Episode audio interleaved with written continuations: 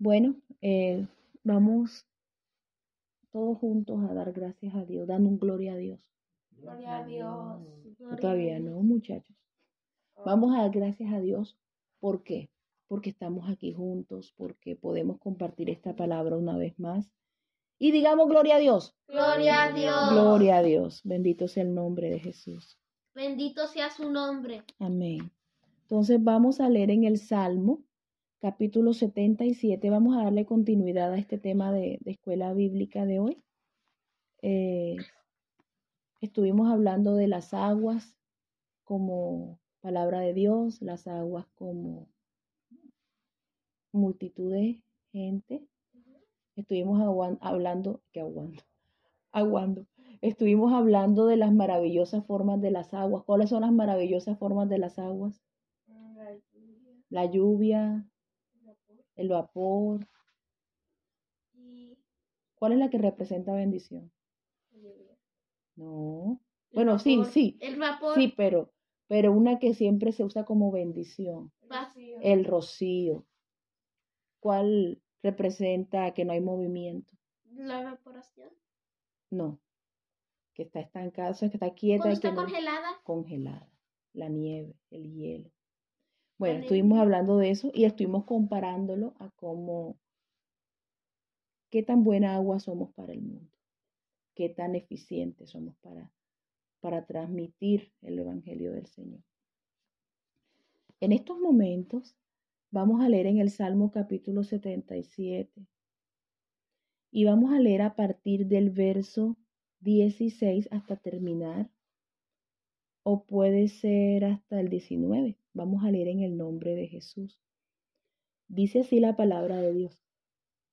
Te vieron las aguas, oh Dios, las aguas te vieron y temieron. Los abismos también se estremecieron. Las nubes echaron inundaciones de agua. Tronaron los cielos y discurrieron sus rayos. La voz de tu trueno estaba en el torbellino. Tus relámpagos alumbraron el mundo. Se estremeció y tembló la tierra. El mar fue tu camino y tus sendas en las muchas aguas y tus pisadas no fueron conocidas. Hoy vamos a hablar de las aguas como señal y como juicio a la humanidad. ¿Sí? Las aguas como señal y juicio. Bueno, en la, a lo largo de la palabra de Dios, ¿cuántas veces creen ustedes que se puede encontrar la palabra agua en la Biblia? Uh, cierto. ¿En qué libros de la Biblia puedo yo encontrar la palabra agua? Salmos. Génesis, Salmos, Éxodo. Éxodo, Levítico. Levítico, Números y Deuteronomio. Número, Deuteronomio. Cierto, Josué. cierto. ¿Está en Josué? Yo creo que todos los libros de la Biblia tienen agua, Ah, sí, cuando vio el Jordán. porque es que a algunos les dio, les dio sed, algunos ¿Abrió el recibieron, algunos recibieron juicio por las aguas, unos abrieron el mar. Entonces vamos a hablar de toda esa clase de juicios. De primero vamos a definir qué es un juicio, qué es una señal. Vamos a empezar por orden. ¿Qué es una señal? Para ustedes, ¿qué es una señal? ¿Algo que significa algo? Algo que significa. Ok, quiero una respuesta un poco más extensa. A ver, ¿qué es una señal? Nathan, ¿qué es una señal? Una No. señal. Para ti, ¿qué sería una señal? Una señal. Es un cartel que ves en la calle. Ah, eso es una forma de señal. Pero, ¿qué es lo que hace el cartel? Te dice algo. Pero, ¿en qué forma te lo dice? ¿Te, te cuenta un chiste? No. Escrito. información. Te da una información, pero ¿qué clase de información? ¿En qué tonos? ¿En qué? Warning. Te lo O da. eso. ¿Cómo se dice eso en español? Un aviso. No, Advertencia. una advertencia. El warning es una advertencia. Entonces, las señales son advertencias. ¿Sí? Hay unas que, que, te previenen de algo, otras si las rompes, hasta ahí, no más. y entonces no se hace esperar el juicio. Entonces, las aguas son una plataforma especial en la, en la creación, también para señales. En el cielo te anuncian lo que Dios está haciendo, pero las aguas son parte de la ejecución de lo que en el cielo se ve a través de las estrellas. La, la palabra de Dios dice, los cielos cuentan la gloria de Dios y el firmamento anuncia la obra de sus manos. Resulta que se acuerdan que ayer hablábamos del vapor. Esa fue una de las primeras manifestaciones. Entonces, que había un vapor que subía a la tierra y de, la tierra irrigaba la tierra y que en la tierra no llovía y de pronto sale un hombre diciendo de que el Señor no está contento con sus obras, mejor sea que las arreglen y se arrepientan. Arrepiéntanse porque viene un aguacero, un diluvio, un diluvio de aguas. Todo se va a inundar y no va a quedar nada. Si nos lo dicen en este tiempo, uno dice, ¿ve? Tiene sentido. Han habido inundaciones, han habido avalanchas, han habido tormentas, pero lo dicen en un momento donde no ha habido ni siquiera un sereno, ni siquiera ha caído lluvia del cielo, jamás en la vida había caído lluvia. De la, en la vida de ellos, claro, hasta ese, hasta ese periodo no había caído lluvia. Y esa es una señal que Dios les da a ellos. Y esa es una costumbre que tiene Dios con su pueblo. Siempre nos deja espera de una gran señal que nunca ha ocurrido antes. Por ejemplo, con el caso de los israelitas, ¿cuál era la esperanza de los israelitas? ¿Quién me dice? El Mesías. El Mesías, el Mesías y todo el mundo esperando el Mesías llegó y no creyeron algunos, la mayoría no creyó, el país como tal no creyó, creyeron unos cuantos. ¿Y cuál es la esperanza que tiene la iglesia? Eso, eso que es tan increíble como que en ese tiempo lloviera. ¿Qué está esperando la iglesia que es tan difícil de, de creer para muchos? Que el Señor venga por su pueblo. Y ni siquiera que venga al principio, sino que seamos nosotros que arrebatados. De la misma manera en que aquellos de ese tiempo no podían creer que podía caer lluvia, los de ahora, que están en una generación parecida a la de Noé, no creen que nosotros podamos subir. Y las cosas van a pasar, dice la Biblia, en un abrir y cerrar de ojos a la final trompeta, porque se tocará la trompeta. Entonces, por primera vez se encierran en, eh, estos, eh, Noé, su familia, esas ocho personas que entraron en el arca, porque como nadie creyó, se metieron al arca, Dios les dijo, éntrense al arca. Habían pasado siete días y no había caído ninguna gota de lluvia.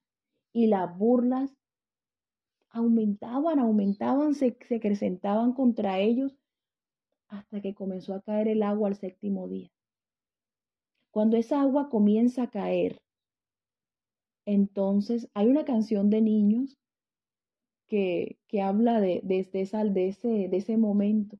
¿Cuántas veces Noé predicó que un diluvio a la tierra vendría, pero la gente no le creyó, se burlaban y se reían? Y cuando la lluvia empezó a caer, la gente, uy, parece verdad, te corrieron donde Noé. Y Noé les decía, vino un ángel, la puerta cerró, yo no puedo salir de aquí, ni ustedes pueden entrar. Ahora parece que es verdad. Entonces, no era una, unas, unas aguas que eran de bendición. Ese diluvio fue unas aguas de bendición.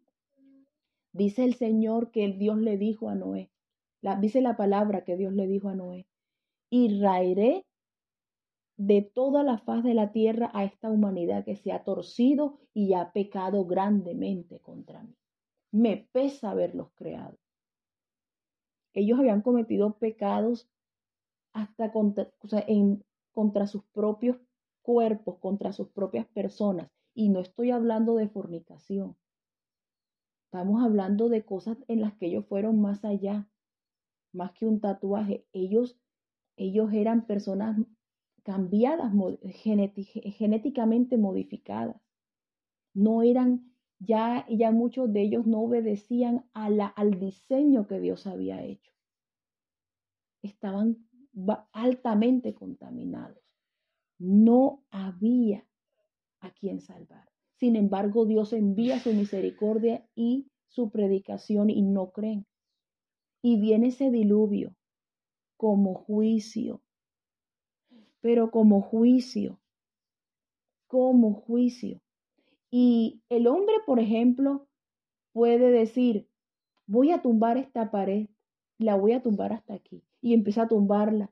Y de pronto el, el ser humano dice, uy, se me fue la mano. Ay, ¿qué hice? Debí tumbarla solo la mitad para que me quedara este pedazo y hacer tal cosa. Pero ustedes creen que Dios es de los que dice, uy, se me fue la mano. El Señor todo, todo, todo lo tiene ya ordenado, prefijado desde antes de la fundación del mundo. Por Él las cosas ya están ordenadas. Él es el Padre del orden. Y si tú eres hijo de Dios, ¿cómo debe ser tu cuarto? Porque como Él es el Padre del orden, entonces nosotros, y no solamente el cuarto, no solamente la casa, los pensamientos. ¿Qué son los desórdenes mentales? Espíritus de locura. Y eso, el ordenar nuestro pensamiento, que el Señor siempre lo requiere en la palabra. Ponte, pon tu casa en orden, ponte en orden delante del Señor. Hasta para orar hay que ponerse en orden. Y Dios encontró un hombre que se ponía en orden delante de él. Y tanto fue así que a él le hizo hacer la, e, ese, esa arca, a él le hizo pasar por todo ese momento, que no fue un momento fácil, donde las aguas no se puede decir que llovía para arriba y llovía para abajo, porque la lluvia son gotas.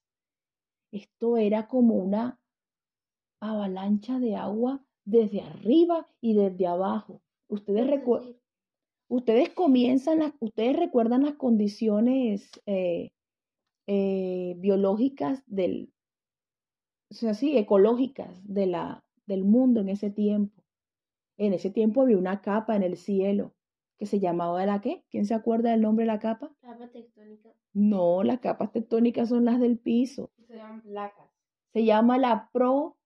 La proclaca. Pro, no. La proplaca tectónica. Propopausa. Ah, La pro, propo, no choco. No, propo, propopausa. Choco. Entonces, la propopausa, imagínense, ¿ustedes han visto las nubes? Sí. Bueno, todo el cielo era nube, era blanco, no se veía lo azul, No, Gris. era como grisoso, todo se veía así, era una capa que cubría toda la tierra completamente. Y esa capa iba absorbiendo de las aguas que estaban abajo y del vapor que subía de la tierra, ella iba absorbiendo agua y tenía aguas, incluso las aguas de la creación. ¿Se acuerdan que el Señor separó las aguas de las aguas y puso las aguas del abismo y las aguas del cielo e hizo la expansión? O sea que ya allá había agua.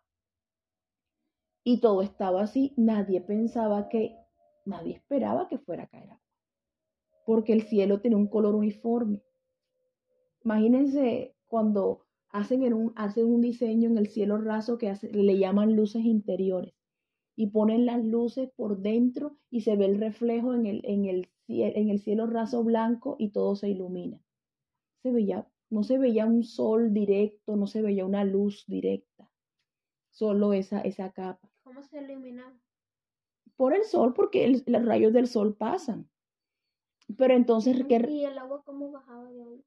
El agua no bajaba, el agua estaba completamente dentro de esa capa. Piensa en una esponja. Y se inflaba cada vez más. Podía inflarse, pero se infló más el, la humanidad con el pecado, más que la propopausa. Y cuando ese pecado llega al colmo, el Señor ordena ese juicio de aguas y caen esas aguas. El asunto fue que eh, Nathan nombraba las placas tectónicas y las placas tectónicas tuvieron que ver porque las aguas que estaban de abajo de la tierra también salieron. Entonces era un fluir de aguas de arriba y de abajo. Solo Dios en su amor y en su misericordia permitió que esa arca resistiera tanto embate. Porque un submarino va en el agua y, y, está de pronto batallando con las corrientes interoceánicas, ¿cierto? La, la corriente del Océano Pacífico con la del Atlántico y está el submarino peleando, pero es que esto era un diluvio. Ellos no, ellos tuvieron que de ratico haber quedado de cabeza y otra vez. Y, y, y solo Dios los guardó a todos. A veces la salvación, a veces la salvación y los juicios de, las, los juicios de Dios los sentimos, no son para nosotros. Es como cuando nosotros tenemos un hermano travieso. Los que hemos tenido un hermano travieso, sabemos que a uno, a uno no le están dando el, el tate quieto, pero se lo están dando el hermano de uno y a uno le da miedo, ¿cierto? Nada más por ver lo que le están haciendo. Ay, pobrecito. Bueno, piensen así en Noé y su familia. Ellos hicieron la buena decisión, tomaron la buena decisión de seguir al Señor, al Dios de Adán, a pesar de la presión que sentían de los pecadores con los que vivían alrededor. Y cuando todo eso se dio, cuando todo ese, ese, ese juicio pasaba, parecía que ellos fueran parte del juicio, porque es que esa arca daba, caía, subía, bajaba. Tú sabes que es tener la sensación de que un elefante te va a estripar, que metiste al arca. O que de pronto un caballo o una vaca te va a caer encima. O sea, eso no fue fácil. Ellos fueron estremecidos, ellos fueron llevados a lo sumo en términos de miedo. Ellos pasaron su susto. ¿Y por qué el Señor le permite a uno vivir susto en esos momentos de juicio? Porque el temor, ni siquiera, ni siquiera la tortura, ni la muerte, como dice la gente por ahí, que no, que si se muere se purga. No, eso es una falsa doctrina. El temor limpia tu corazón. Esa era la razón. bueno, voy a mencionarlo, pero y después me, me, remito a eso exactamente. Que Dios quería hablar con Israel para limpiarlos a través del miedo que tenían ellos.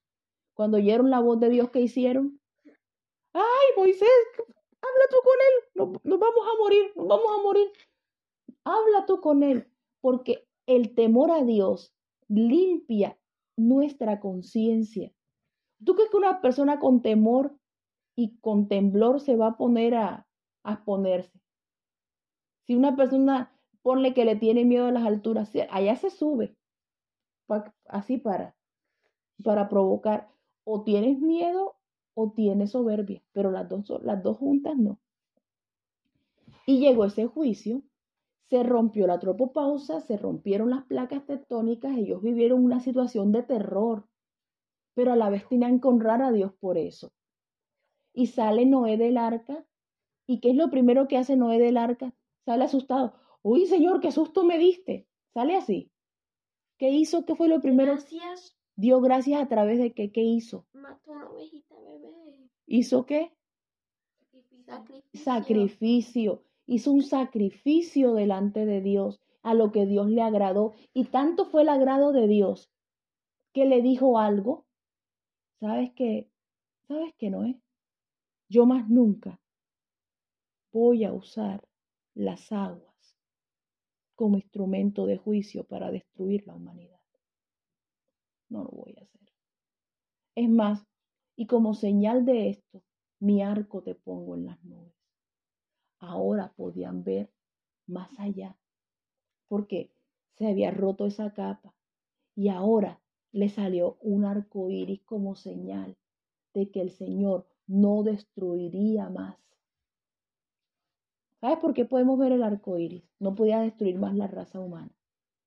¿Sabes por qué podemos ver el arco iris? Porque si, si, el, si hubiera habido esa, esa capa de, de nube, otra vez se hubiera eh, recuperado y hubiera cubierto todo el cielo, estuviera llenándose de agua de nuevo. Por eso es que llueve y, las nubes se llenan y, y mandan el aguacero, mandan un torrencial y paran.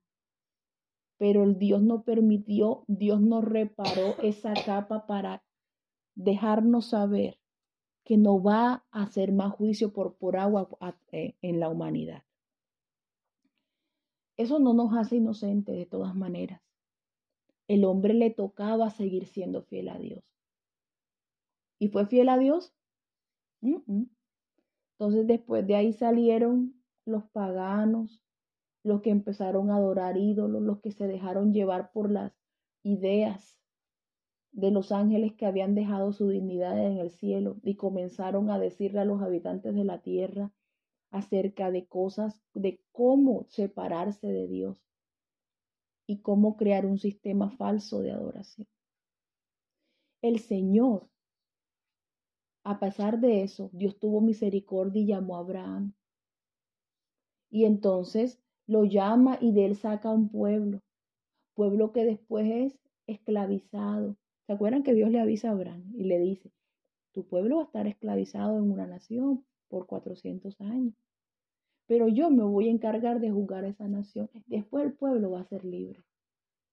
¿Y, en dónde manifestaba el Señor? ¿En, en, en, en cuál parte? En cuál, porque Él la manifestó en muchas partes de, la creación.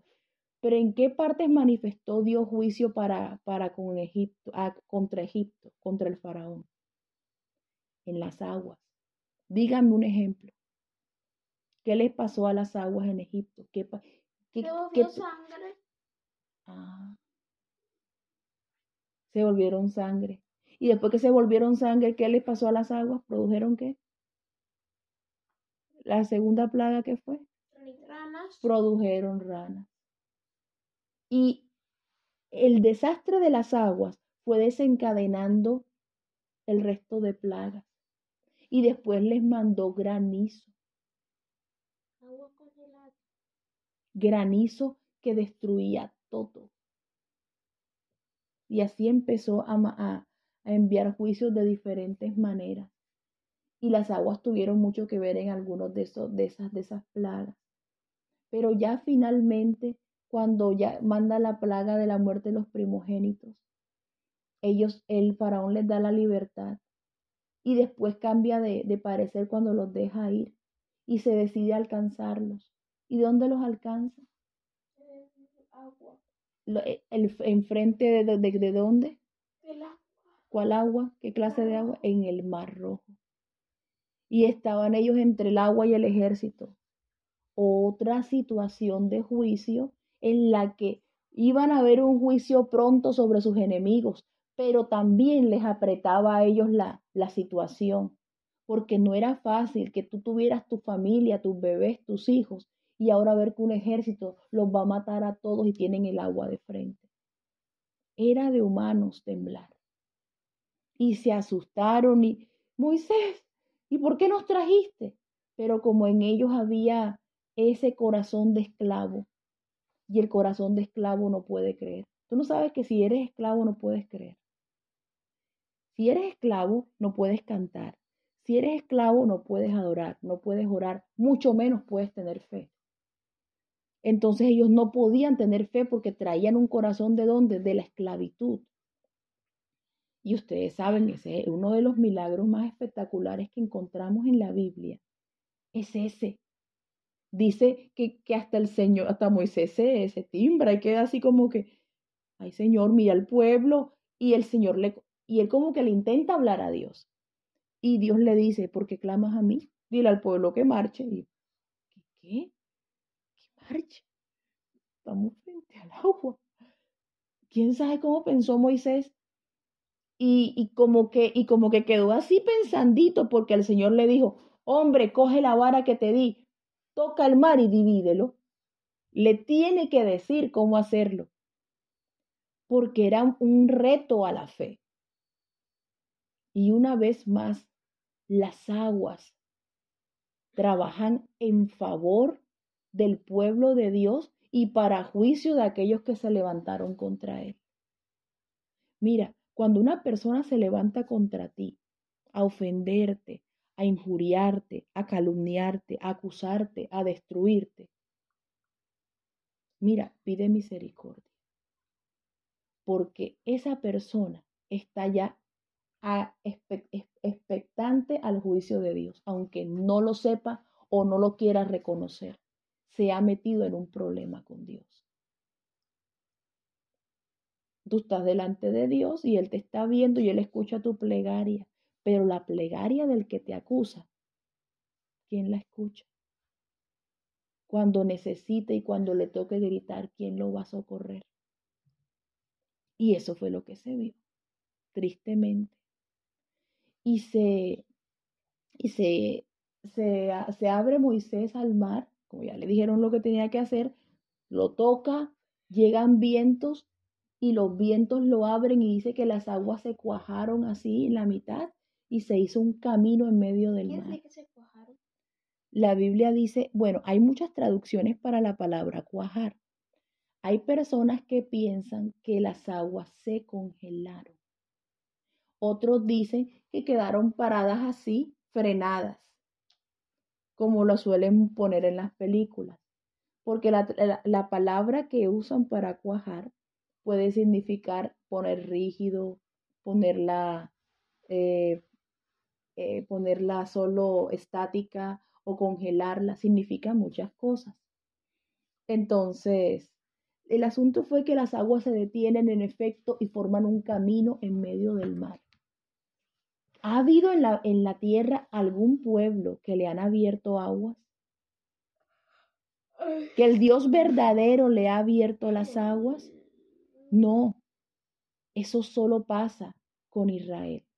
Y lo más precioso de leer la Biblia es que cuando tú la lees, no, no hay un encabezamiento que te dice, cuenta la leyenda.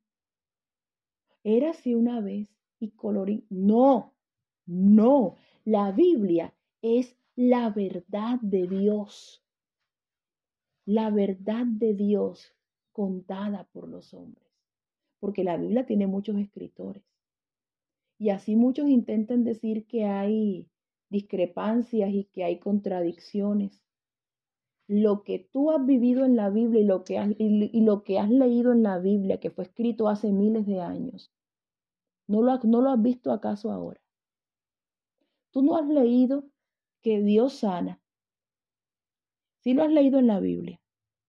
Y has visto que ahora se sana la gente. Han sanado. Has visto milagros de sanidad. También la Biblia dice que cuando pases por el fuego no te quemarás. ¿Han visto a alguien pasar por el fuego y no quemarse?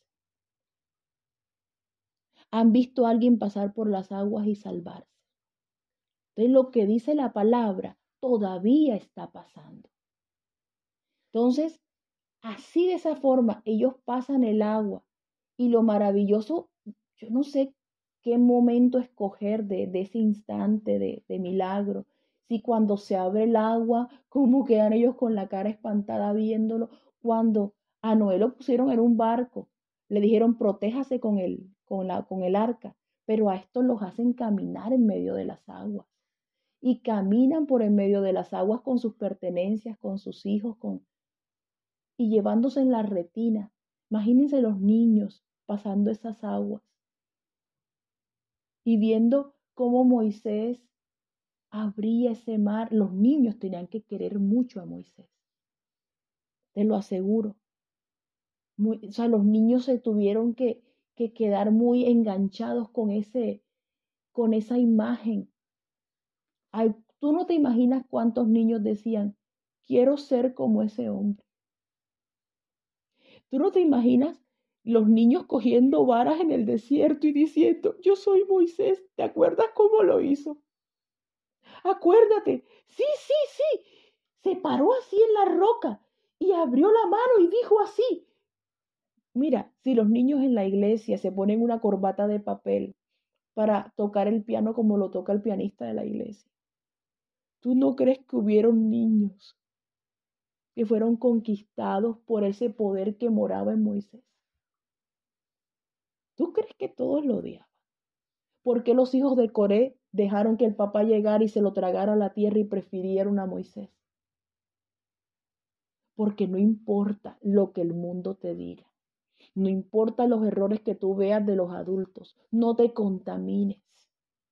Tú sigue ya tu obra para la que Dios te ha preparado.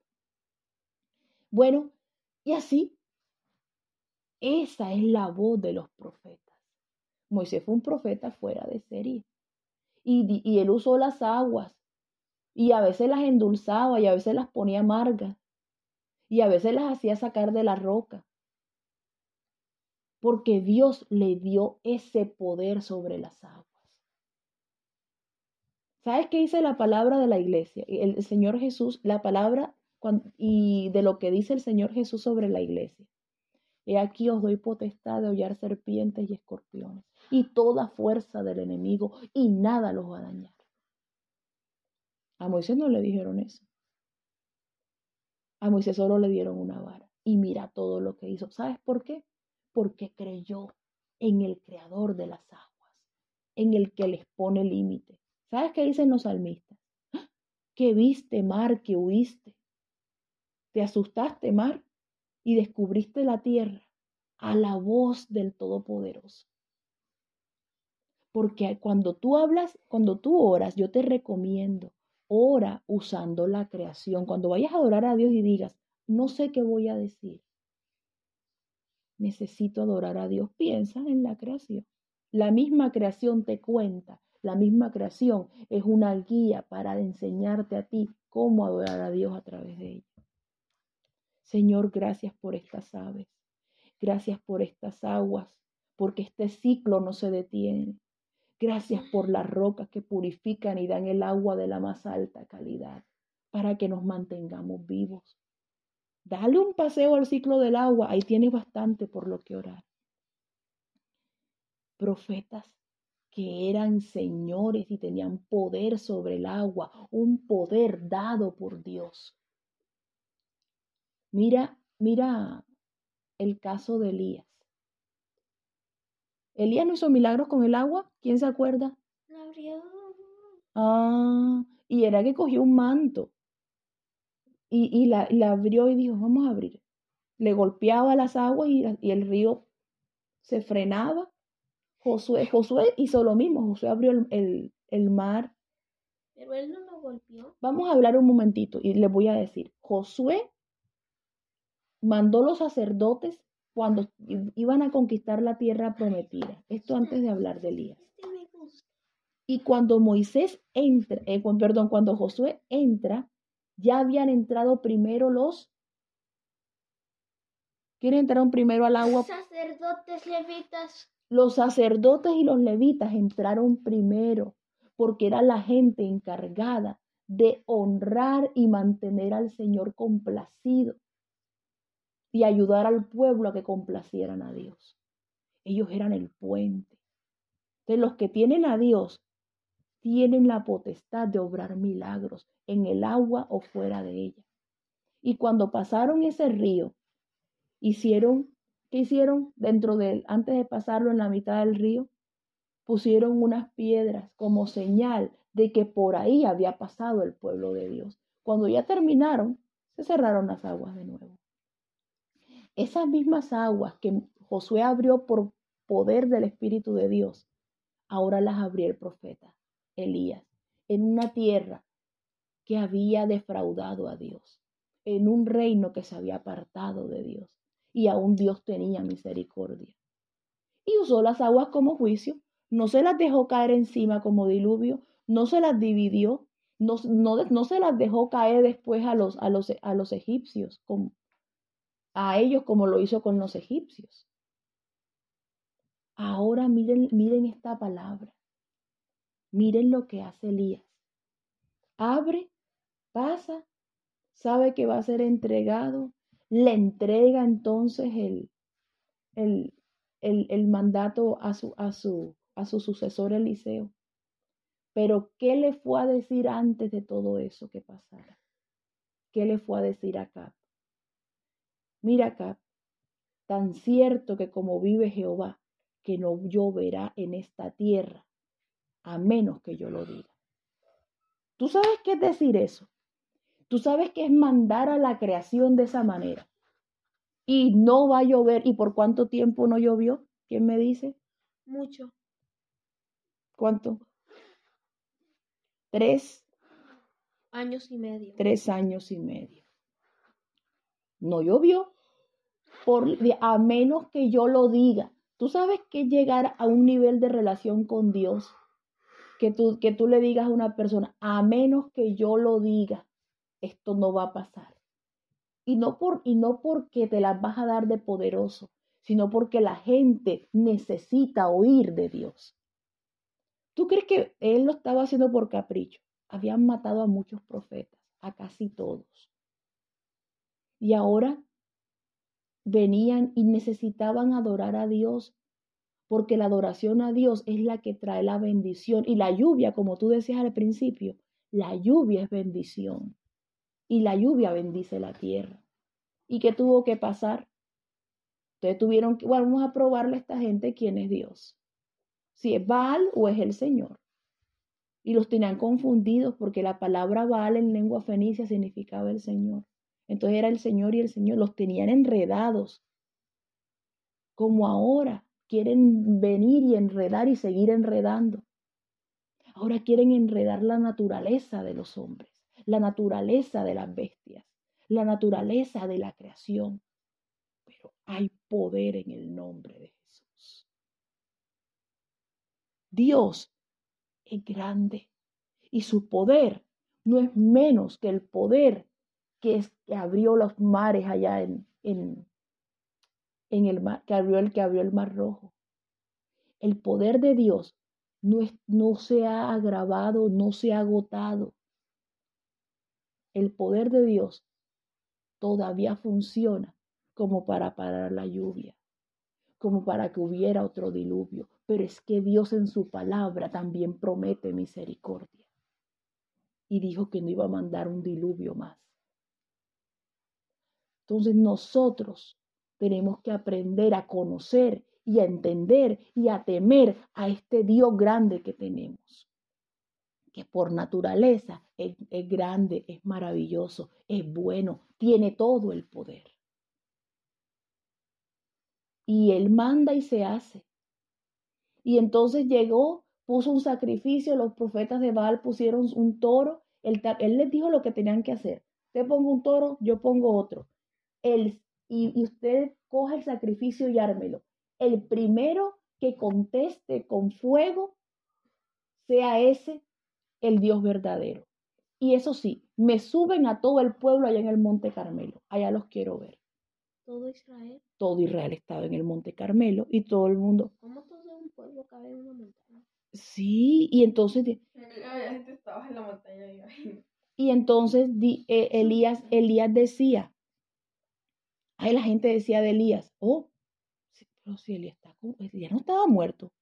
No, no, no, no, que vayamos allá. Y allá fue. ¿Y qué hizo? ¿No usó agua para el sacrificio? ¿O sí?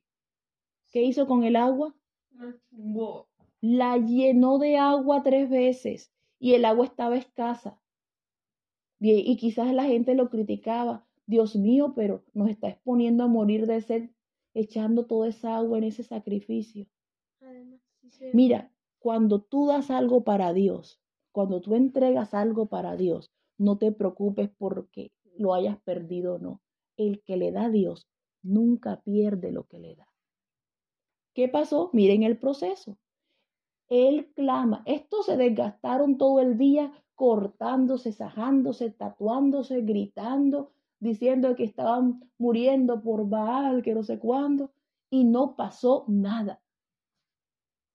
Y solo cuando Elías pronuncia y le dice, bueno, ya no, ya basta, no más. Ahora viene el turno del Señor, le toca al Señor. Y él abre sus labios y dice, wow, ahora sí, Señor, aquí está tu pueblo, Señor, aquí está tu pueblo.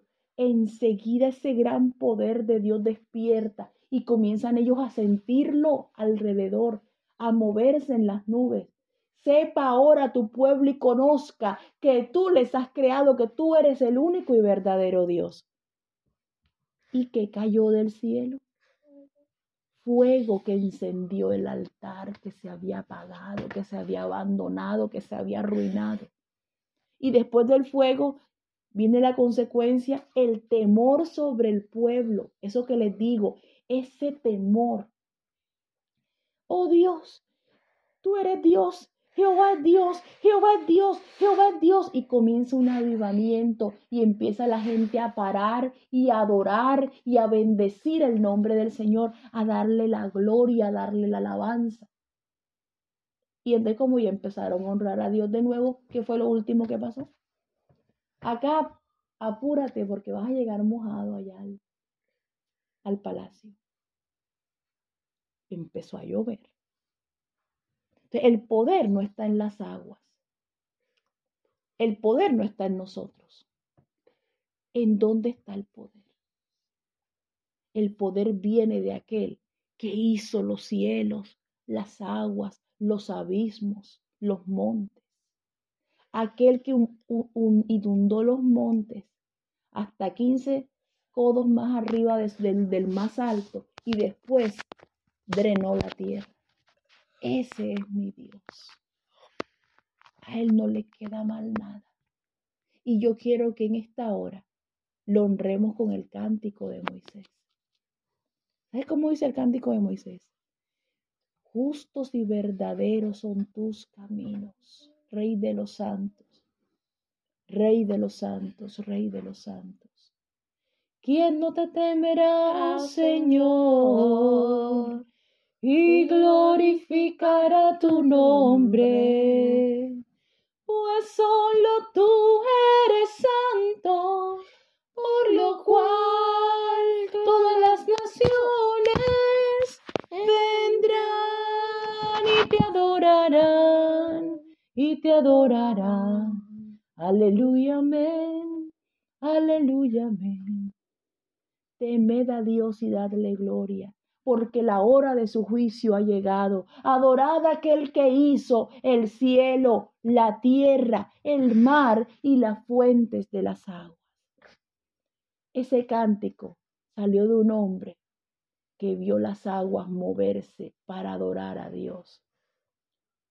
Las aguas glorifican el nombre del Señor en las olas, en, en, en, en el impetuoso mar y en la calma. Ese es nuestro Dios. Y para prueba de eso, Él se movía sobre las aguas y ahora caminaba sobre las aguas delante de los discípulos. Y después de eso se presentó una tormenta. ¿Y qué fue lo único que hizo el Señor Jesús? Bueno, ya, no más. Silencio. ¿Cuánto necesitan los padres de ahora para callar a un niño? Ahora este Dios tan grande deteniendo los vientos y el mar. Bendito sea su nombre. Alguien que le adore. Bendito sea el nombre de Jesús. Gracias te damos, Señor, por esta palabra. Gracias por poner tus pensamientos en nuestras vidas. Gracias por conquistarnos a través de tus milagros, de tus maravillas, de tus señales. Gracias por el poder de tus aguas manifestado en la tierra. Gracias por esas grandes historias que podemos escuchar de la grandeza de nuestro gran Dios y Salvador. Porque no hay otro del que se hable tan grande y célebremente. Porque no hay otro que sea tan famoso por sus maravillas. Los ídolos son famosos por estarse quietos y romperse las cabezas todo el tiempo y caerse y, y desmenuzarse. Pero mi Dios, el que vence los ejércitos, el que envía aguas, el que cierra los conductos, el que abre, el que drena, el que limpia la tierra a cada tiempo, a cada momento. Ese es el que estamos adorando en esta hora. Santo y bendito sea tu nombre. Maravilloso sea tu nombre. Exaltado por los siglos sea tu nombre. Eterno eres. La gloria y el honor son tuyos. La majestad y el poder son tuyos. Te adoro por tus maravillas, te alabo por tus grandezas, porque tu misericordia excede cualquier cosa. Grande y precioso es tu nombre. Alabado es tu nombre. Grande es tu nombre. Bendito sea tu nombre, Señor. No hay palabras para honrarte, para describir esa grandeza, para describir ese dominio, ese poder manifestado, Señor, el cual tenemos a nuestro favor cuando tememos a ti y nos rendimos. Derrama sobre nosotros espíritu de temor y de poder de Dios para poder hacer tu voluntad, Señor. Te agradecemos mucho por esta palabra. Bendito sea tu nombre. Bendito, bendito de los ángeles, bendito de los santos, bendito de toda la creación. En tu nombre precioso Jesús. Amén y amén.